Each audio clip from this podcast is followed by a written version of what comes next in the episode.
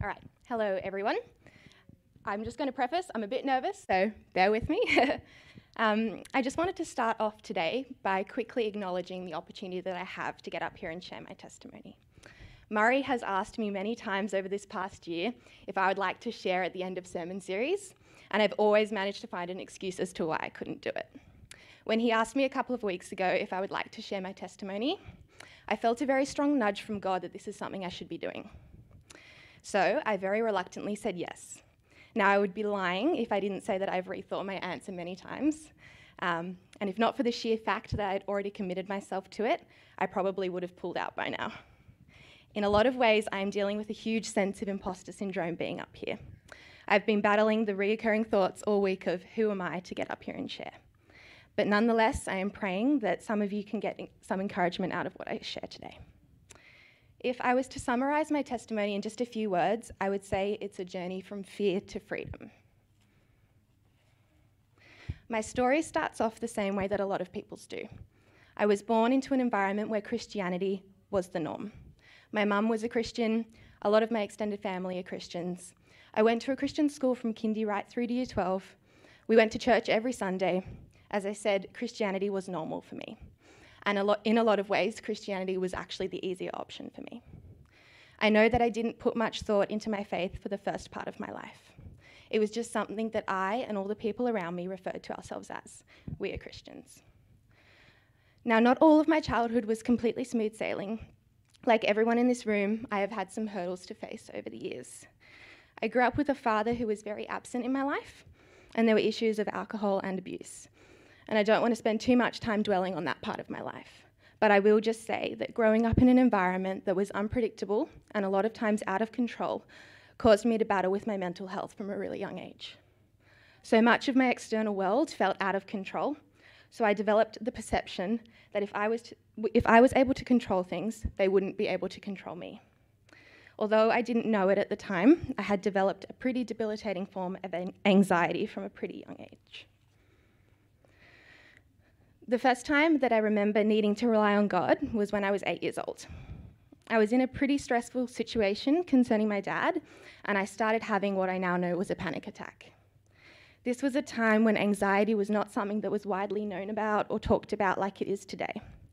Little 8-year-old me had no idea what a panic attack was, so when I started having one in the back of the car this particular night, the only conclusion that I could come to was that I must be dying.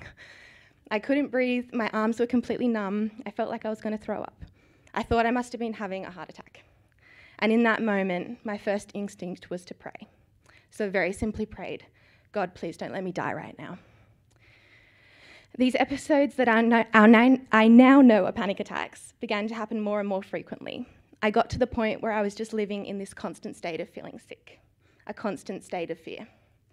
I couldn't eat, so Mum thought it might have been some form of intolerance or allergy. I had so many tests done, ultrasounds, blood tests, urine samples, it all came back inconclusive. So the doctors said there was nothing wrong with me. And when you're told by a doctor that there's nothing wrong with you, you kind of just assume that the way you're feeling must be normal. So, not realising that what I was feeling was far from normal, I carried on silently suffering with anxiety for the next 14 years.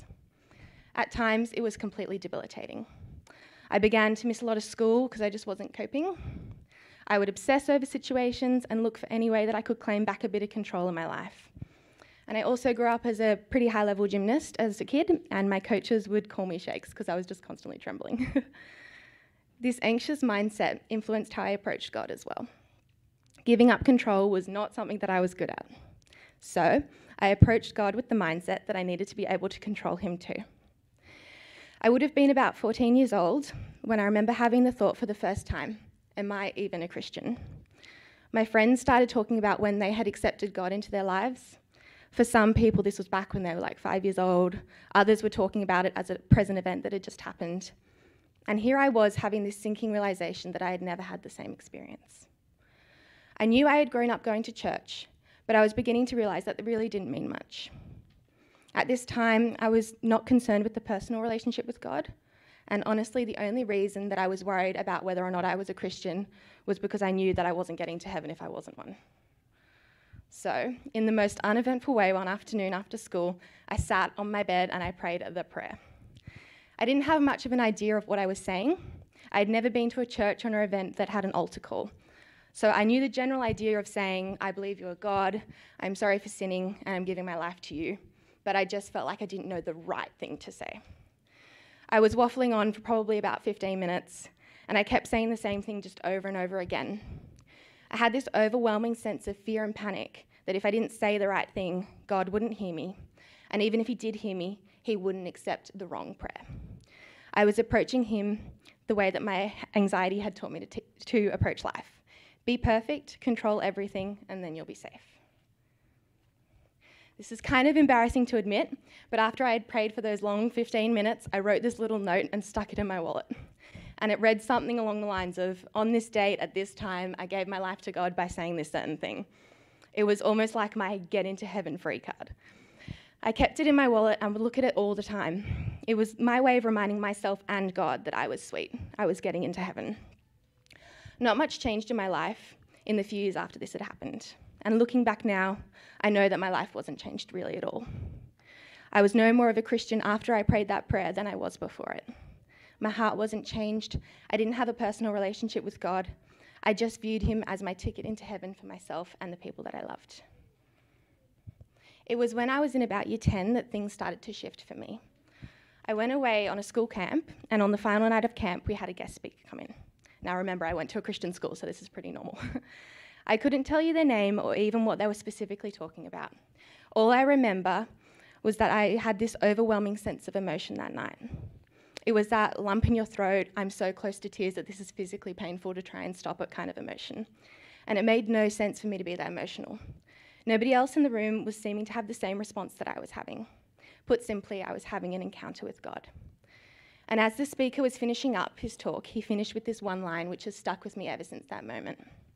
He said, "If no one around you was to stand up and follow God, would you still choose to follow him even then?" And in that moment, those two words, even then, hit me so hard. At the time, I did not have a grasp of what those words really meant, what it meant to choose to follow God when everything was telling you otherwise. The following few years were very formative in my walk with God. And I am so incredibly thankful for the environment that I was in during those years. I know that going to a Christian school played an enormous role in my faith. I had an opportunity to go on many mission trips to an Aboriginal community in Cairns. I led at lunchtime groups where the senior students got around and encouraged the younger students. Spending days surrounded by teachers that would talk openly about God, who would pray with you and give you words of encouragement were all just so pivotal for me. And at the time, I don't think I fully grasped the enormity of what opportunities I was given during my senior years of high school. We as students were encouraged to be bold, to step out as leaders, and those teachers got what it meant to not let anyone look down on you because you were young. In a lot of ways, I look back on those years with a lot of nostalgia. I wasn't concerned with knowing all the answers about God. I just knew what I believed, and I wanted to share that with other people. Life wasn't always perfect during those years. I was still battling anxiety quite badly, but overall, I loved God and life felt good. I do know deep down, though, that I had a really prideful mindset. I liked that I was doing all of these things. It made me feel important. I was finding my worth in the things that I was doing. I thought I had it all figured out, and the truth is, I didn't know how much I didn't know. The next few years were pretty uneventful in terms of my walk with God. I moved churches a few times, and then I started coming here to Dural in about July of 2017. Life just felt good, but in all honesty, my walk with God was a little bit stagnant. Then fast forward to May of 2018, my life pretty much changed overnight. It was just one regular Monday morning that I headed off to work, only to come home that afternoon to my mum telling me that she'd gone to the doctor that day. And something was wrong. 2 weeks later, the diagnosis of cancer was in, and within a month, she had started a pretty aggressive form of treatment. Within a few short weeks, my life had changed from just being this regular 22-year-old who had just been away on a trip to Melbourne with her, someone who loved her job and was studying something she was really passionate about. My future looked bright. And then I turned into this person who spent her days in the hospital surrounded by cancer patients. There was this one particular day that sticks out in my mind specifically. I was sitting next to my mum in the chemo ward, and I looked around the room and noticed all the other patients. And in that moment, I noticed how they were all significantly older than my mum. I would have been the youngest person in the room by about 20 years. And I just remember thinking in that moment, God, it's not supposed to be this way. I couldn't believe what our life was looking like. My mum was my best friend, and I just couldn't imagine living life if she wasn't in it. I felt very alone. My mum's cancer journey was very short. She was in treatment for about 6 months before she became quite unwell and was admitted into the hospital for the final time. Unfortunately, 5 weeks later, she passed away in mid-December of that year. And to be in the room as she took her last breath was the most surreal thing that I've ever experienced. Nothing could have prepared me for that moment, but I know when I think back to that morning that she died, I can say with absolute confidence that Jesus was in the room with us. The only way I can describe it was that he gave me a supernatural peace at a time when my world was ripped out from under me. The reality of God has never been as profound or tangible than it was in those moments. The fact that my mum was so positive during this journey meant that her death caught me completely off guard. I was so confused as to why God had let this happen. I'm a pretty private person, so I kept a lot of what I was feeling in my head after she had died. 2019 was easily the hardest year of my life, both emotionally and spiritually. I maintained a bit of a facade that I was coping when actually I really wasn't at all. There were so many things that just didn't make sense to me. I couldn't understand why some people are healed and others aren't. And I hate to admit this, but I genuinely questioned whether God was even real. I just couldn't make sense out of him, life, and everything that was wrong in the world. People around me kept telling me how strong I was and how proud they were of me. And this used to drive me crazy because I felt like a total fraud. Deep down on the inside, I felt like I was dying. There was one particular day in about mid-2019 when it all just got to breaking point for me. I sat at this park at the end of our street and I just sobbed before God. I was sick of pretending that I trusted him in front of others, while deep down I had all of these doubts in my head. I told him that I hated him. I remember yelling quite a few expletives at him and audibly said, I don't even think you're real.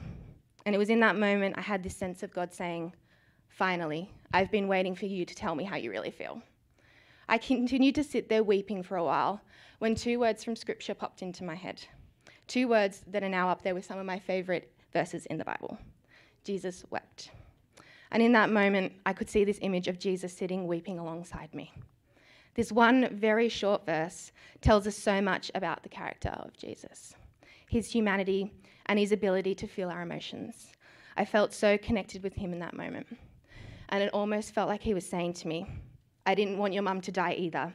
This broke my heart too. When I think about my mum's journey with cancer, the thing that stands out the most to me was her faith. It was unwavering. She took any opportunity that she had to tell others about Jesus when she was sick, and she was so convinced that she was going to be healed. She prayed for healing constantly. She refused to give any thought to her sickness. I remember waking up one night at home to hear her talking, and I was really confused because it would have been like 3 o'clock in the morning.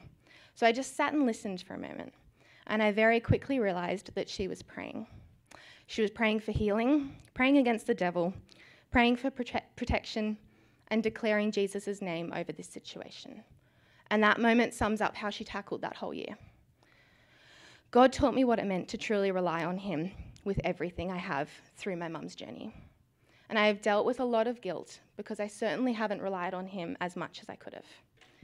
Guilt when I think about the way that my mum trusted him as she was literally dying, and here I am, so much of the time, struggling to have half the amount of faith that she had. I am learning that there is so much grace in that, though. I have tangibly felt the gentleness of God, the way he will guide and lead us back. He celebrates our progress and does not for a second condemn our shortcomings. And jumping forward to last year, I made the decision to start studying at Bible College, and I don't really know why I made that decision at the time, because I'm not planning on getting into ministry at all. But I have been using study as a form of distraction and a bit of a coping mechanism for many years, so this definitely played into the decision-making process to start some more study. This wasn't the only reason, though. After the journey of 2019, I had this deep desire to learn more about God. I did also have a bit of a foolish attitude that going to Bible college would answer all of the hard questions that had come up in my head after my mum had died. And that played a big role in the decision-making process as well. I wanted to figure out God. I thought that if I just knew all the history of the Bible, if I could read all the stories with a better understanding of the context in which they were written, and even if I could learn Hebrew, then it would all make perfect sense to me. I would have no more doubts or questions. And I reckon it probably would have been about day 3 when I heard one of my lecturers say, "I don't know," for the first time. And in that moment, I was very naively gobsmacked by their response. "What do you mean you don't know? You're a lecturer at Bible college. You have to know, that's why I'm here." And this past year has been a very humbling experience for me. I've learned how to be okay with not knowing everything. And I'm actually learning to find beauty in not having all the answers. Even though not everything makes sense about God, I can now say that things make a lot less sense without him. I guess at the end of the day, my testimony is not this big, exciting story where I had one particular encounter with God that changed my life forever. Mine is more a story of slow transformation that will continue on after today as well. A spiritual journey filled with highs and lows along the way. There have been times that I could say with absolute certainty that God is real and I want to serve him with my whole life. There have been other times where I've believed the total opposite and honestly didn't want to have a bar of him. A lot of the time, I found myself somewhere in the middle of those two extremes. He has shown me that regardless of how it feels, he is present in the little mundane moments of life. The question is if we're looking for him or not. I have just one really small example of how this has played out for me. And it was a day that I went to Koorong in 2019, and it was at the peak of my I'm really struggling and I'm not coping phase. I walked past this book that instantly caught my eye, and it was titled, "It's Not Supposed to Be This Way." Now, this probably sounds little and insignificant to you, but these are the exact words that I used to say to God during my mum's cancer journey and then after she had died all the time. And in that moment, I just felt less alone. My pain felt seen and valid.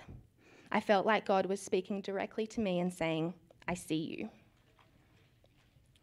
God has taught me how to see his beauty in the day-to-day life, a show-stopping sunset, breathing in crisp winter air, the people in my life, a bird soaring in the wind, listening to a song that transports you to another place. God is in all of those things. And I hate to think of all the times that I have missed what God is saying because I am too busy searching for him in the spectacular, when the spectacular is actually right in front of us all the time. Now, to finish off, I just want to really quickly read a chapter from the Bible that has really encouraged me a lot this past year. It's a story of Shadrach, Meshach, and Abednego faithfully refusing to bow and worship King Nebuchadnezzar. So I'm just going to quickly read that. Furious with rage, Nebuchadnezzar summoned Shadrach, Meshach, and Abednego. So these men were brought before the king, and Nebuchadnezzar said to them, "Is it true, Shadrach, Meshach, and Abednego, that you do not serve my gods or worship the image of gold I have set up? Now when you hear the sound of the horn, the flute, the zither, lyre, harp, pipe, and all kinds of music, if you are ready to fall down and worship the image I made, very good. But if you do not worship it, you will be thrown immediately into a blazing furnace. Then what God will be able to rescue you from my hand?" Shadrach, Meshach, and Abednego replied to him, "King Nebuchadnezzar, we do not need to defend ourselves before you in this matter. If we are thrown into the blazing furnace, the God we serve is able to deliver us from it, and he will deliver us from your majesty's hand. But even if he does not, we want you to know, your majesty, that we will not serve your gods or worship the image of gold you have set up. But even if he does not, we want you to know, your majesty, that we will not serve your gods or worship the image of gold you have set up."